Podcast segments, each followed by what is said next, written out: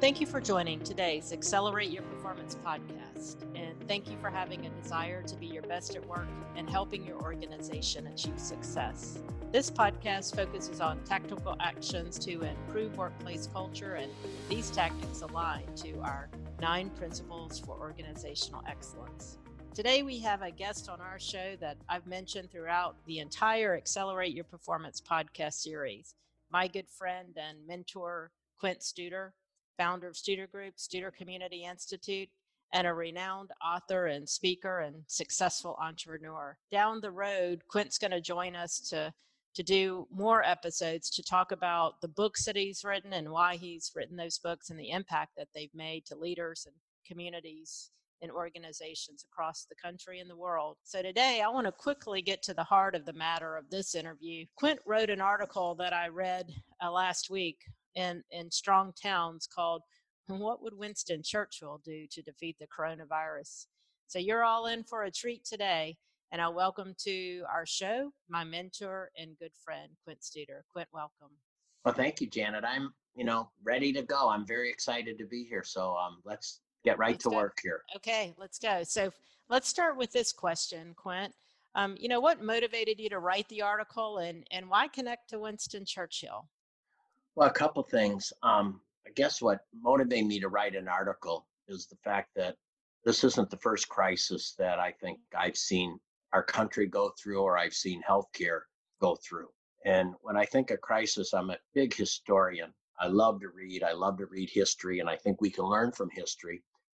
And I've sort of always been a Winston Churchill fan. Many of my talks I've given over the years have talked about Winston Churchill and other people I, I respect greatly, Nelson Mandela and some of these other leaders that have had unfathomable odds that they've beat. So I saw Erik Larson had a new book out called The Splendid and the Vile. And I always read a bio on the book. And the book talked about the fact that, you know, when World War II started, um, you know, the US, of course, wasn't in it.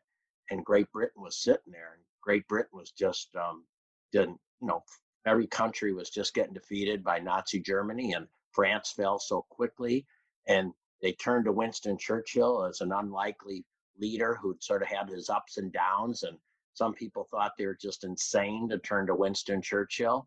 Um, but when you look at the 1900s, Time Magazine at the at 2000 talked about the most influential person in the whole entire hundred years of the 1900s, and they said Winston Churchill was the game changer. Now, I have great respect for people that defeated polio and all these other great. It doesn't diminish all these other people, but they said at that moment, at that time, if he hadn't been there, probably Germany would have defeated Great Britain, and who knows what happened right now. So I read the book, and what just hit me was the, the first part where, and they found the diaries of um, of some of Adolf Hitler's who wasn't supposed to keep them, not him, but his PR people. And they were so frustrated with Winston Churchill that they just not could not believe that people didn't give up. They just they just thought we're going to keep bombing this and they are going to give up. And they didn't give up. And they didn't give up because of Winston Churchill and his messaging. And I think right now with this virus, it's a time where people could give up you know you get afraid you get scared you get self-fulfilling prophecies and i think particularly for people in healthcare you know who i love. I got i got interviewed by health leaders this week and they said quint why do they do it? Why do these people go into these dangerous situations? And i said they because they cannot not do it because their calling is so hard. They're uncomfortable not rushing into danger when the most of us are are uncomfortable running into danger. But so I thought it was just a great example of how CEOs can communicate because, you know, I, I was brought into healthcare systems many times when they didn't communicate well.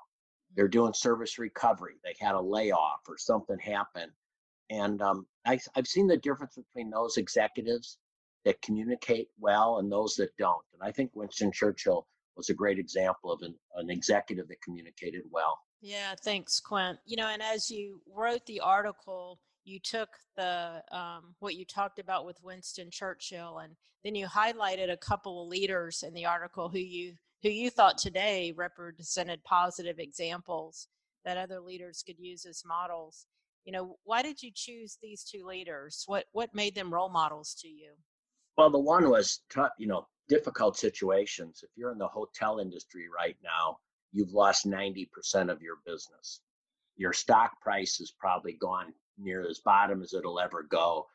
So I'm thinking if people in the hotel industry that's been hit probably harder than almost any business you can be in right now, if they can message, some of us should be able to message. So I've always found if you take somebody that's got a worse situation than you, it takes away that excuse of you know how bad we've got it or we nobody understands what we're going through.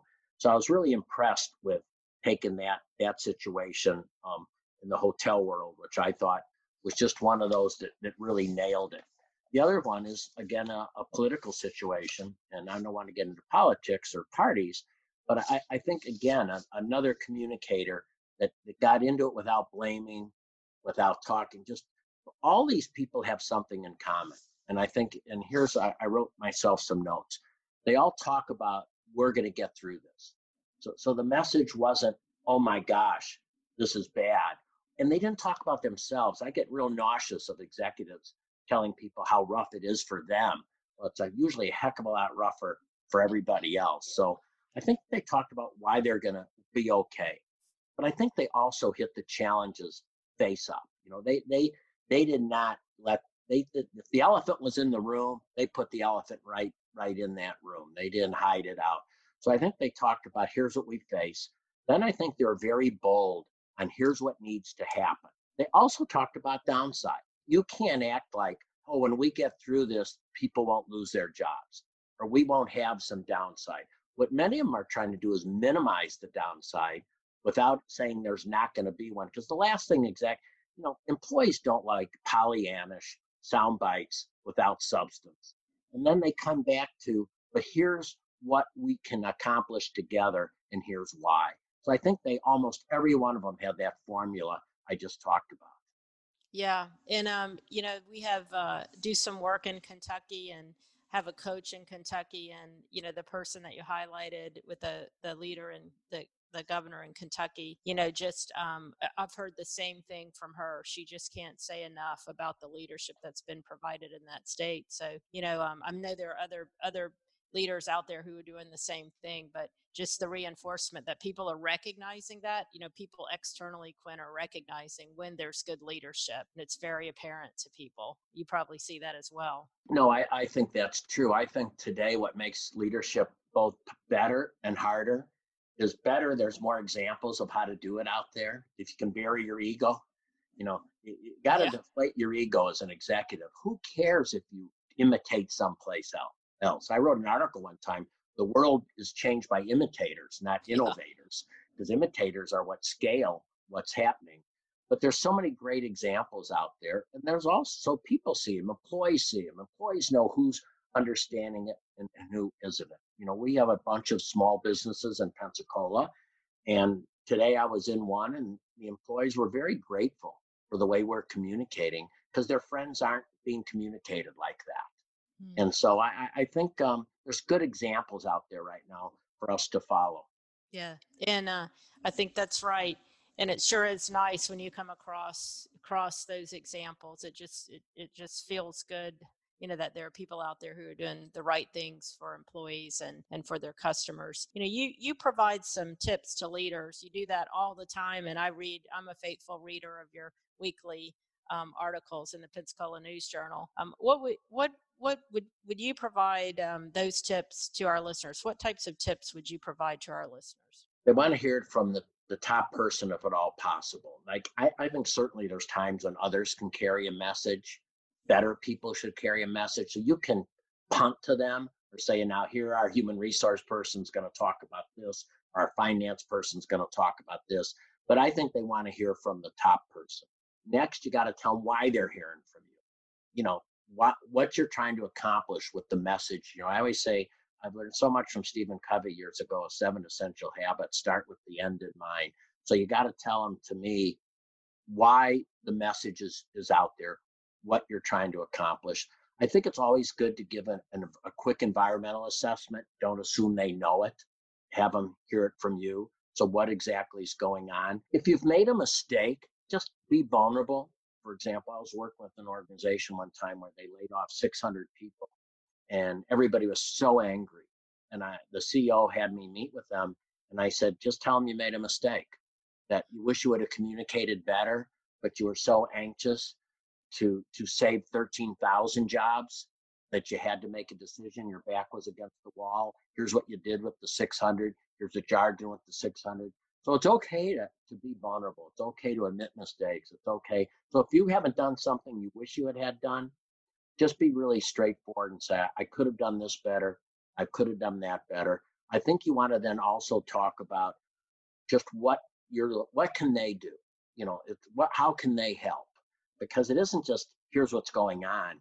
Here's what we need you to do. Here's what we're doing. If you're making any type of reduction in force, really important to talk about what's happening to the people that are leaving. Because what people want to know is their coworkers are being respected. Because in their mind, someday this could be them. They hope it isn't. But it's really important to talk about that. And then I think you need you need to come back to why. If we do this, here's what's going to happen. And, and here's why we're doing it. And I think if you do those tips, you'll come out really, really strong. I think also, and this is something I've had to learn, I think about 50% of the people will get it by reading it, and about 50% of the people will get it by hearing it. So I think those that just do it verbally miss out on 50% of the people, and those that just do it in writing lose out on 50% of the people. Yeah, um, Mark, Mark Clement, the CEO of TriHealth, every single week he does a video messaging to the 14 or 18,000 employees in Cincinnati that's what's happening. And I think he's a role model on, on how to handle this situation. Yeah, that's um, I I really like the um, the idea that you talk about. I mean, just the the different modalities and just that consistent communication by that senior executive are really really important. You know, I think uh, as as we've had to make the transition with our own team, I've really enjoyed the the personal everyday connections with our team and i found out so much more about them than i've ever known just because of the interconnections and the closeness that we've that we've how we've come together to do things that we've not done before and i think that's important quint i think also to be okay being unpolished you mm-hmm. know um, I, I, think sometimes executives worry about what how good a communicator they are somebody can say this better than me I think the number one thing that a leader has to have is authenticity. And mm. I've actually thought sometimes executives are too polished, you know, with the right look, the right thing on the table before they talk, the right dress. Um, I think authenticity. Now, if that's how you always are, be like that. Mm-hmm. But I, I think I have seen some leaders get up who are shy and aren't the best communicators, but their employees love them because their employees can relate that this is not easy for them, so they're doing it. So my main message also when you are doing something visually um, is just be yourself. That's what got you to where you're going to be, and that's going to keep you going. And I think that's the biggest thing I find is the authenticity is, is really vital. Yeah, thank you for that. Um, so as we as we close today, I'd you know just your advice is so significant in helping people. Now, what's one piece of advice you would just leave our listeners with today? Lean on over communication versus under communication. I can't tell you how many people say, Well, I don't want to bombard them with a message. I don't want to send too many emails. I have never, ever, and I've been doing this a long time, had somebody come up to me and say, You, our communication is perfect. We're getting the exact same right amount of communication the perfect way, the perfect location, um, the perfect messaging. I've never heard that. Either people say we don't know what's going on, or my gosh, we're getting too much. I'm always leaning toward over communication rather than under communication. Now, do you want to make a good communication? Yes. But I do lean, I think at this time, people rather hear more than hear less great piece of advice. And as we as we close today quint gave us uh, many many tips and advice. The advice from him is is something that has been as i've mentioned significant in my life. So i hope that you'll take something one or two things i like stephen covey too quint you know do the the one thing and you have a better opportunity to get it right. So i think take one thing no more than two and try that this week and see how it works for you So thank you, Quint, so much for connecting with us today. Uh, just so appreciative of your time. Thank you. Grateful. Thank you for tuning in to Accelerate Your Performance. Please share the podcast and make sure you're subscribed. If you're looking for more resources related to today's episode, head over to studereducation.com slash podcast. Look forward to connecting with you next week as we continue to focus on the nine principles for organizational excellence so that you and we can be our best at work. Have a great week.